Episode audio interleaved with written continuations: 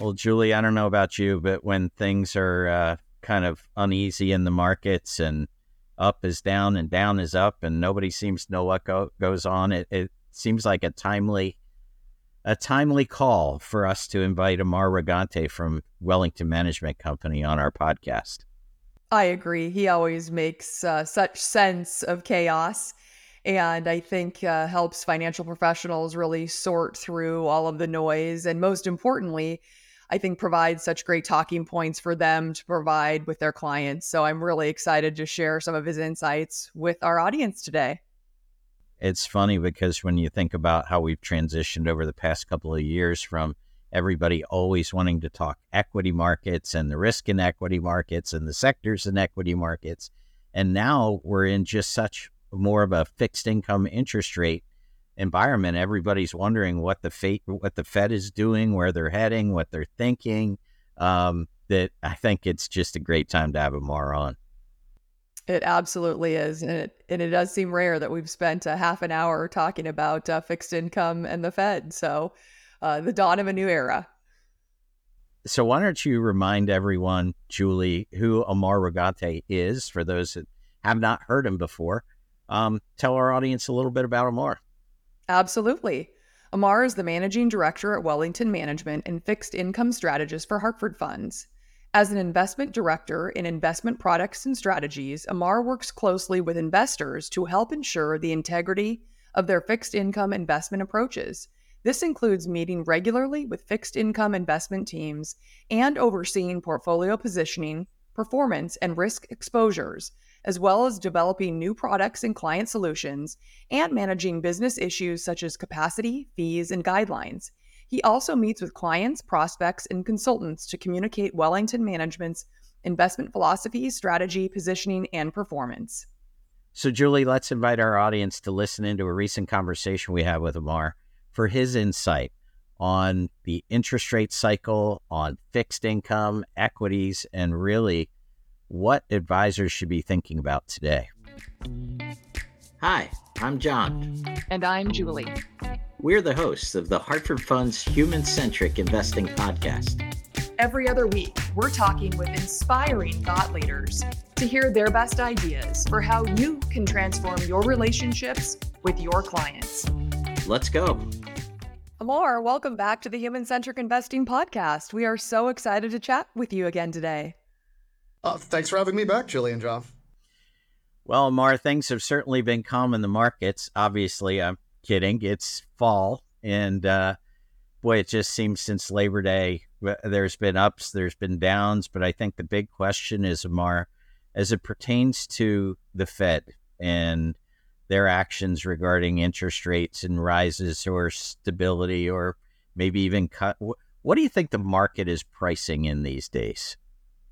Yeah, um, you know, the market is pricing in uh, a fairly robust U.S. economy uh, with cuts priced in at the latter half of 2024, uh, and a, and a small, you know, a, a, percentage chance of an additional hike uh, uh, at the end of this year. But if you step back and say, what's the market really kind of just sort of more qualitatively describing what it's pricing in? Uh, it's pricing in almost what we'd call a unicorn scenario that of a soft landing, one where uh, economic growth and inflation modulates to a level the Fed is comfortable with, uh, but is not super detractive to uh, what you call like long-term like asset prices and growth. Uh, and uh, the market's kind of coming to grips with that type of scenario. And it's a rare one. It's one that we've we've hardly seen in, in modern capital markets. But but that's really been the driver of, of sort of price action over the last few weeks. Amar, it's interesting when we reflect back and think about the last meeting in your mind, what are some of the important data points to think about as we think about the last meeting in your mind? Yeah, um, you, know, first and foremost, uh, it's uh, it, it really is just a, a world that is hyper focused on on seeing and observing real time data in a, in, in a, what I would call a deflationary environment, where one where inflation is slowing, uh, the market and market participants have comfort in that, and that's reflected back in Fed communications. Uh, right now, you know, what was so key about that last Fed meeting was not that uh, talk of a hike uh, either this year or or a hike that was executed. It was far more that the guidance the Fed gave was one of higher for longer. And why that was so important, uh, uh, that type of guidance, uh, was because it said the Fed will struggle to try to, you know, avoid, you know, it it anticipates having to struggle to cut rates, right? It's likely that the longer term the Fed policy rate is is going to remain elevated prior to history, uh, and the market, you know, fixed income markets particularly reacted to that. So just you know, as context, when I look at the yield to worst, you know, of sort of the key indexes that bond markets utilize, like as of this morning, you know, one of the highest quality indexes, the the Bloomberg Aggregate Index, uh, was giving a yield to worst number of 5.6 percent. Emerging markets debt, uh, you know, it, by that same provider, was giving us over an 8% uh, type of number. Global high yield was over 9%. So the market repriced rates substantially higher, and different parts of the fixed income market are reflecting, you know, mid to high single digit uh, yield to worst, which is, you know, the most commonly used metric by, by fixed income practitioners when they think about yield in, in, in these markets. So, Mar, it's interesting. If I go back to your comment a minute ago about it, kind of a unicorn landing, if you will, sometimes – listening to market talk is like reading a, a Dr. Dolittle book, right? We, we like unicorns, we don't like black swans. Um, but a question about that unicorn landing if you think that's what the market's pricing in, what's the risk of not seeing the unicorn landing? Oh, the risk is substantial, John.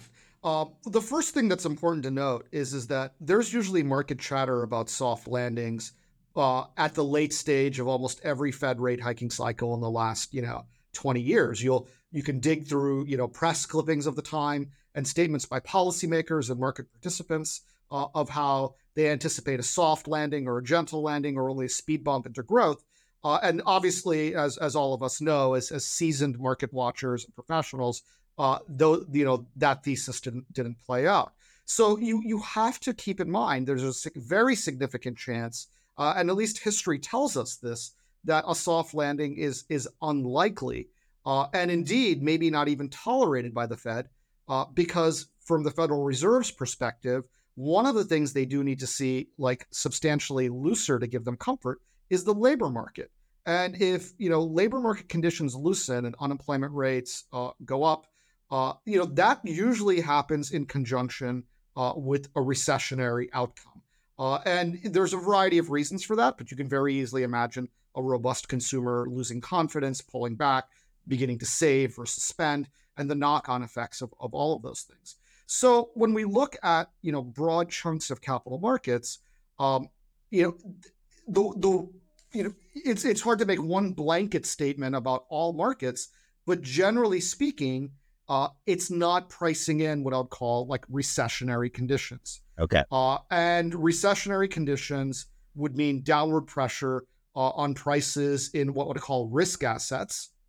Um, and generally, it would mean you know uh, a downward pressure on interest rates as a flight to quality dynamic took hold. That right now is is you know markets are uh, ignoring, and uh, it, it's it's very interesting because even as data comes in, uh, if the market's really focusing on good parts uh, of data, which is like the JOLTS uh, data set that came out, which showed a high degree of job openings, but tends to be focusing a lot less on actually what I'll call critical pieces of information the Fed's utilizing, like cooling inflation, which is actually happening right now.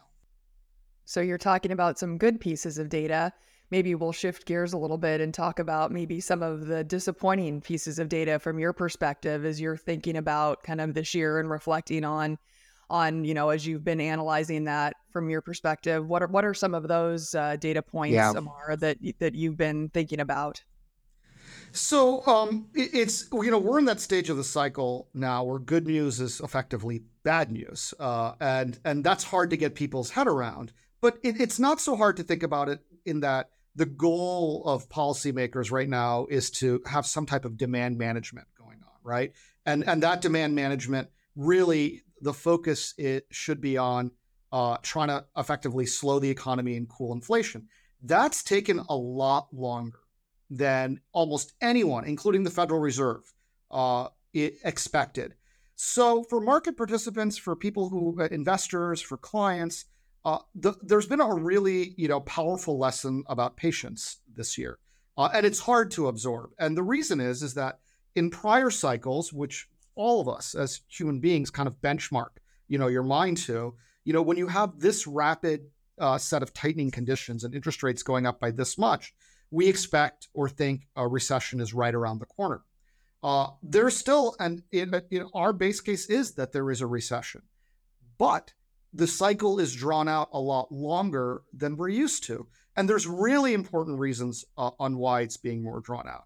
In every prior cycle that you know the Fed started hiking, what you saw was almost obviously now in hindsight what I'd call obvious indicators of uh, over leverage or excesses in the system. Because of the amount of fiscal spending and aid uh, that went out during COVID and immediately after, the US consumer kind of came into this in really, really good shape. Uh, and they'd spent the last decade delevering. And corporate treasurers had almost built a moat by making sure they didn't have a ton of maturity or debt coming due within the next year or two. In fact, much of that's been pushed out pretty substantially. So, what you find is an economy that was in a lot better shape relative to prior cycles. And because of that, it takes that much more effort for the Fed to, to slow things down. And that's incredibly frustrating for people who've you know moved into a bit more defensive positioning, uh, have allocated uh, you know uh, significant amounts to fixed income and are looking to allocate more because what they're looking now is not just at income, which is healthy, but they're looking for that total return, right? Where rates go down and their bond prices go up substantially. And that is just been pushed out uh, longer than than you know anyone kind of expected who was thinking about prior cycles. And I know that was a lot, but I think it, it's kind of it kind of gives you a more you know you know holistic picture.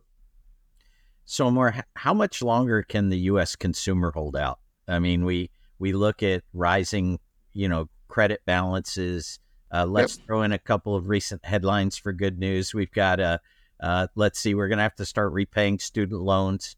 Uh, the UAW is striking here, there, and everywhere. And now our government can't seem to figure itself out. So, you know, uh, uh, how, how long can the consumer hold out? Do you see any weakness there in consumer spending? Yeah, we, we are seeing some weakness. What we're seeing is what you, we, we characterize as a slow burn, right? Uh, versus sort of like a, a shock or a cliff. Uh, and and you're right. You know, you are seeing uh, you know a, a uptick in weakness in things like credit card data, but that's specifically impacting some cohorts, right? Uh, spec- uh, it, it, it's tend to it's really kind of focusing on cohorts that have struggled economically, or maybe in in the younger demographic uh, as things like student loans and other things really kind of kick off, as and like higher consumer borrowing rates.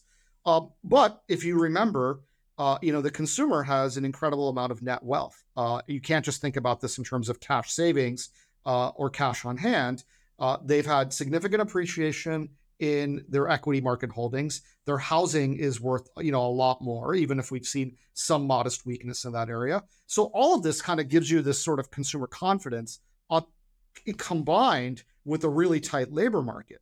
So what you need is, you know, weakness in one or more of those areas. Now, you know, you what you'd expect sort of j- the labor market to soften given how sort of tight it is. As that softens, we do expect consumer behavior to pull back, right? Just because one of the things that drives consumer uh, behavior is confidence in the next paycheck, in their employment.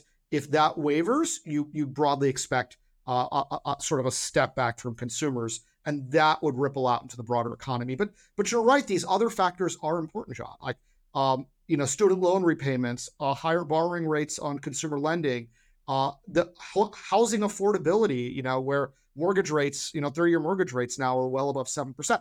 All of these, like almost like a mosaic, feed in uh, to consumer behavior. It's just that they started from a position of much stronger uh, of strength this time versus the last. I think it would be interesting, Amar, to hear your perspective on maybe even just reflecting on how have things changed even just from one year ago? You know, sometimes I think we step back and we're looking at a, you know, a, a greater time perspective. Yeah. I think sometimes just even reflecting over one year. W- what are your thoughts on that? Um, so so much has changed in in one year. So much has changed in just you know from 21 onwards, or even 2020 onwards. I think we've it, it, all lived like multiple market cycles, uh, you know, since since March of 2020. Um, so one is is that you know, and I, I I've said this for a few months here, and it still holds, which is we're at that what I'll call event horizon of, of Fed rate hiking. Uh, you know, one hike. Uh, you know, back when I think we last spoke, we had a few more to go. But like you're you've reached that top part. The biggest move has been made, uh, and what you're waiting for is the cumulative effect of all of these rates to really uh, start impacting the economy. And you know, one could argue that the cumulative effect really hasn't kind of kicked in yet. And and why is that? Much of the deflationary pressures that we've seen over the course of the last year and a half, and has has been related to things like supply chains that got a lot better. And the Fed has nothing to do with that, right? The Fed is really thinking about demand management. And what we're waiting to see is to see how all of these cumulative rate hikes start eroding demand by consumers and by businesses. And that's slowly happening like we you know the economy you know will get this sort of frictional drag uh, from from a higher rate environment uh, and it will and and you when you add on to that we don't expect a, any additional tailwind from new bills passed through the congress or so on or any kind of fiscal stimulus uh, you know past what's already been sort of uh, gone through the congress in part you know as john alluded to because there's effectively right now divided government. So all of these things you know let us know that that you can't have an elevated red hot economy sort of forever that there's going to be a slowing it's going to happen in inflation it's going to happen in growth uh, and the the real question right now is is that we've become so used to cycles lasting four five six months that we expect to turn and a pivot immediately. And this is where we're really counseling patience. So Amar, i would think that uh, there's some risk here right for the yep. for the cash investor. Because let's face it, they they got paid for being in cash this year versus other markets, arguably. Yes. Now, I do think we have to we have to remember that many of those savings are taxable, that you know, many of those savings are going to be subject to inflation, yet you know, this year especially, I know talking from our folks in the field, that the desire to sit in cash or CDs you know, people could look back and say, wow, I'm really glad I did that in January. However, what's the risk in your mind to continuing to kind of carry that attitude forward? Yeah, it's, it, you know, I think the real risk is that those cash rates are not going to last forever. Um, and even what I would call very conservative forward, you know, pricing in markets has cash rates substantially lower in, in 2024. Um, now, the but but that aside, you know, the cash rate somewhat evaporating. Okay, you know that it's not as good as it was. It's the failure to lock, you know, lock in longer term rates. I think, which is going to be, you know, problematic uh, for for investors. Uh, and why is that? I mean, I mean, there, there's the obvious thing of, oh, I'd like to capture, you know, higher rates for longer uh, in in the most efficient way possible, and and and extending into fixed income from cash is one way to do that. The other uh, is is that uh, it cash doesn't provide you any type of total return like you know upside uh, if the economy goes sideways or the cumulative effects of tightening hit the economy a lot faster than than modeling suggests. Um, and it, it, it you know cash rates will go down, the net asset value will sort of remain stable, and it will be an equity beta driven portfolio. Like that that's kind of the end result of what you get. So um, it's really kind of critical to start thinking of a disciplined way uh, that a long-term investor should do of thinking about locking in these rates uh, that are out there a little bit further uh, in the curve. And you know, my colleague uh, Nanette, and this is available on the Hartford website, you know, did a really wonderful analysis, kind of looking at uh, fixed income returns versus cash returns in prior cycles after the Fed was done with its last hike. And you could see over several years, fixed income returns historically have dramatically outperformed those cash returns. So all of that is left on the table. Your overall asset allocation becomes much more equity beta centric uh, and, and sort of subject to the whims of risk markets. uh, you're you're effectively making the decision to think that you know recession is so far away that it's unlikely to catch you off guard, which I consider kind of a pernicious form of market market timing. Um, and then there's just the, the sort of the fact that the opportunity cost to add fixed income right now is so remarkably low. You know, given how much rates have even moved just over the last few weeks, and you know, there's, you know, if you can kind of think about uh, investing in fixed income, it should be far more thinking about it like a compass rather than any type of near term movement, right? Directionally, you have a sense of where you want to go and what you want to do and what you want to add. Everything in the near term tends to be just a lot of noise, right? Uh, so you can get caught up in that noise. Uh, and instead, you know, you should what you should do is kind of look at these yield tours and say, there's a chance for me to lock those in longer term. There's a chance for me to make my portfolio a bit more robust. Uh, and and that's I think the kind of debate people need to be having when they think about like the bond market right now. Um, so yeah. Amar, you as we think a little bit more forward looking, what should we be thinking about for the next Fed meeting in your mind? What what are some of the data points that are top of mind for you as you think ahead for that next session? Sure. Um, you know, what we're looking for over, you know, any Fed communications is really usage of the word balanced, right? Where the Fed's saying the outcome for the economy is far more balanced. Uh, and w- why is that important? Because it indicates to the, uh, you know to to Fed watchers, to people who read the communications, market participants, et cetera, that the Fed is thinking about like things both from an upside and downside uh, in terms of the broader economy and in its two sort of goals of employment and inflation management. Uh, we we you know that uh, you know some Fed speakers have certainly indicated that we're, we're getting closer to what they would call a more balanced set of outcomes. Others have not. So we're, we're waiting to see and hear from more. Uh, obviously, there's data between now and the next Fed meeting, and this has become a very data driven Fed, which is that, you know, each, it, it, Powell used a great quote at Jackson Hole, which was, I'm paraphrasing here, that we're being guided sort of by by stars and like and like moonlight effectively which is that he and the fed has an incomplete picture of exactly where we are in terms of innings in the broader economy. And every, you know, every important bit of data in employment and in growth and inflation gives them a little bit more clarity that that we're on the right right path. But generally speaking, like we've been seeing, you know, uh, cooling of the thing that matters most to them right now, which is inflation. And they've signaled too that they've seen a cooling. They just want additional evidence before they begin what I would call uh, a pause and then the great pivot that takes place. I think it's worthwhile to mention on on you know uh, for all of us here that we we we tend habitually to be as people to be a little U.S. centric, and we, we tend to look at what's going on at home. Uh, you know, bond markets are are global uh, and they're interconnected, and it's not just you know slowing growth and inflation in the U.S. We're starting to see slowing growth and inflation abroad. Uh, certainly slowing growth in in Europe uh, and of course, as many of you, you know, know, just China has gone through a, a substantial disappointing set of, of numbers and growth. And their policymakers are, are working to, to try to alleviate that, but it's unclear at the rate at which they can do that.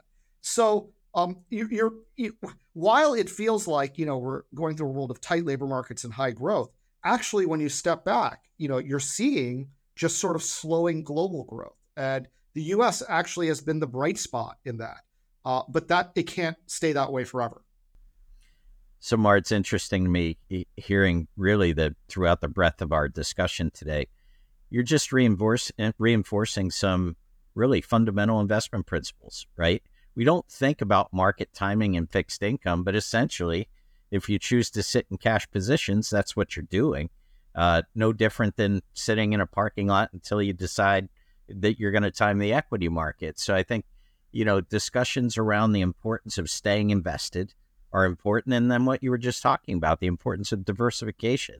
And I think it's made doubly difficult when we think about, you know, look over the past decade, the international equity markets have been challenging. So I think sometimes advisors and especially clients are maybe not aware of opportunities that exist really globally, as you just mentioned and globally and the ripple impacts on how it, it, impacts us like fixed income as well like it's almost two tiered right and uh, the, the, the, the, the capital markets are, are interconnected. So, uh, you know, whether it's almost, I've said this, whether we worry or not about it, like it impacts us. Uh, and it certainly impacts like bond markets.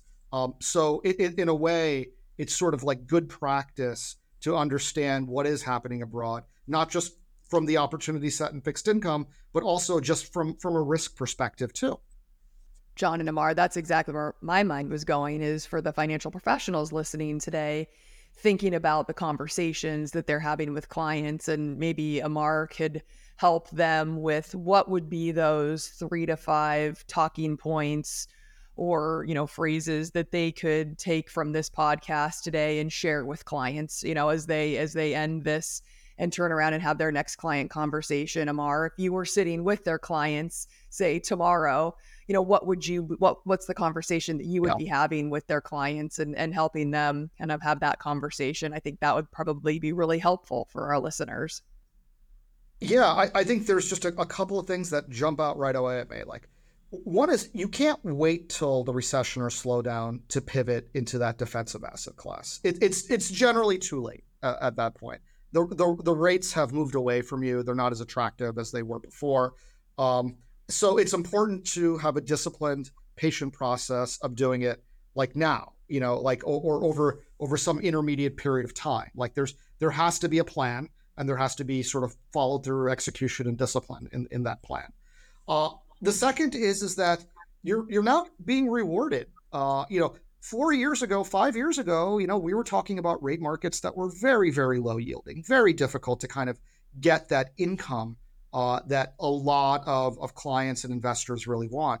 Now, you know, we're we're talking uh, on the highest quality fixed income, you know, mid to mid to high single digits, depending on you know what asset classes you're looking at. So the opportunity cost has gone down dramatically, uh, and it's in a way uh, just a, a, a, wonderful way uh, via locking in those longer term rates to be to use as, as an income generating um, uh, asset class. Uh, and then you know the third is is that uh, and I think this is you know I want to actually reiterate this point is is that you know if you're talking about this week or next month or so on yes, your cash looks attractive, uh, but that will not last forever.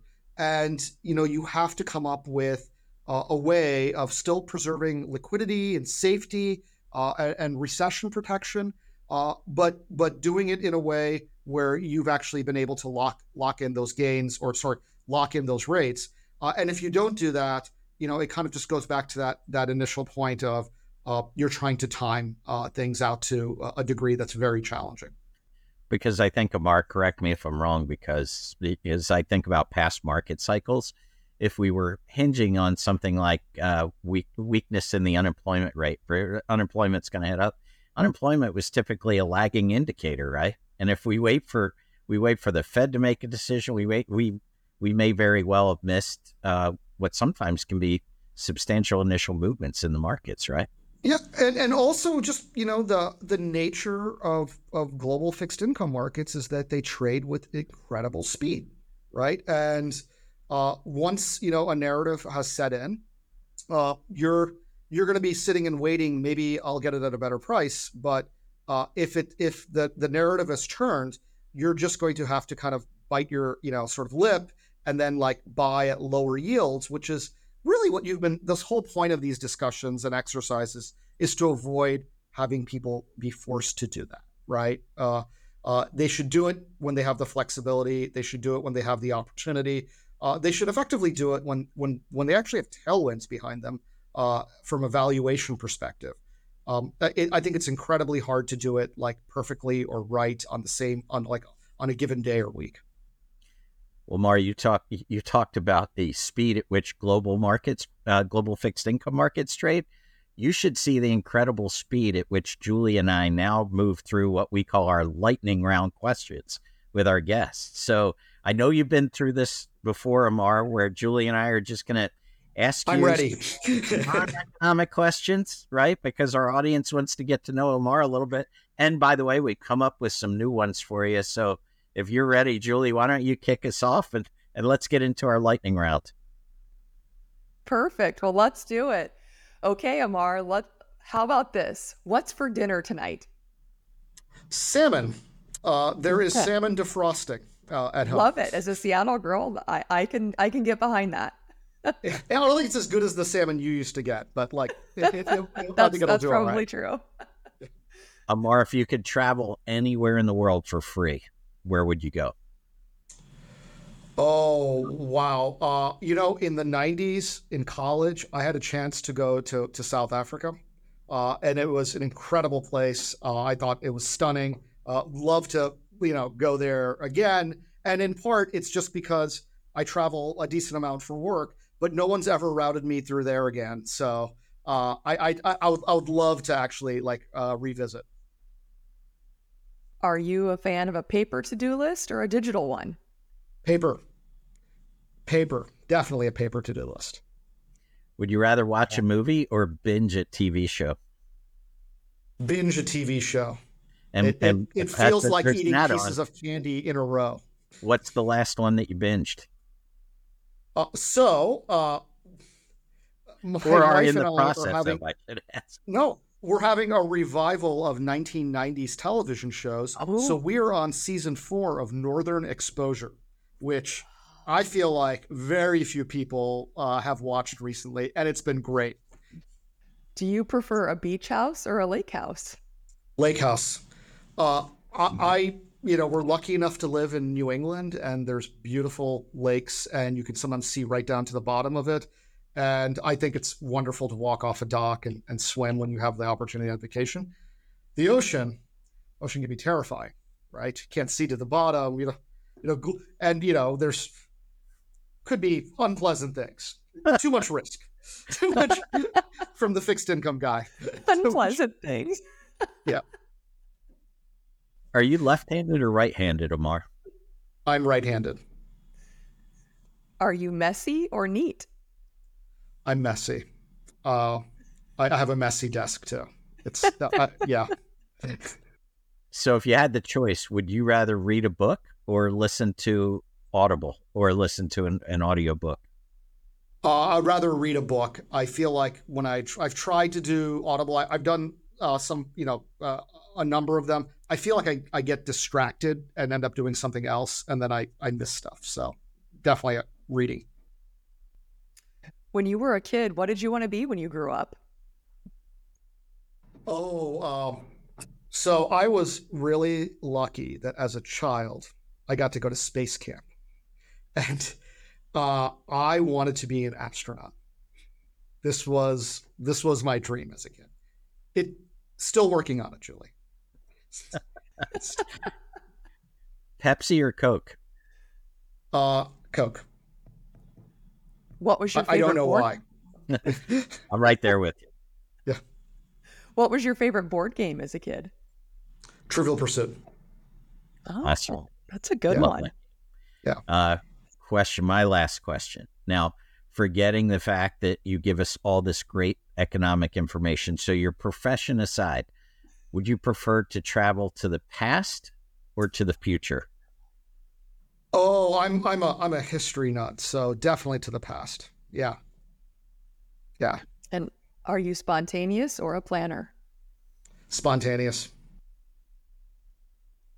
Excellent. Well, Amar, we can't thank you enough for joining us today again on the Human Centric Investing Podcast and sharing your insights with us and our listeners today. And for those of you interested in hearing more about Amar's thoughts, you can access his monthly fixed income commentary at hartfordfunds.com slash Amar. Thanks again, Amar, for all of your thoughts and insights today. We really appreciate it. It was great talking to you, Bill. Thank you very much again. Thanks for listening to the Hartford Funds Human Centric Investing Podcast.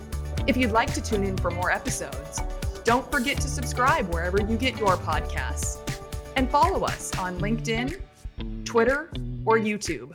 And if you'd like to be a guest and share your best ideas for transforming client relationships, email us at guestbooking at hartfordfunds.com. We'd love to hear from you. Talk to you soon. Investing involves risk, including the possible loss of principal. Fixed income security risks include credit, liquidity, call, duration, and interest rate risk. As interest rates rise, bond prices generally fall. Investments in high yield, junk bonds involve greater risk of price volatility, illiquidity, and default than higher rated debt securities. Foreign investments may be more volatile and less liquid than the U.S. investments and are subject to the risk of current fluctuations in adverse political, economic, and regulatory developments. Diversification does not ensure a profit or protect against a loss in a declining market. The views expressed here are those of the podcast guest. They should not be construed as investment advice. This material and or its contents are current as of the time of writing and may not be reproduced or redistributed in whole or in part for any purpose without the express written consent of Hartford Funds.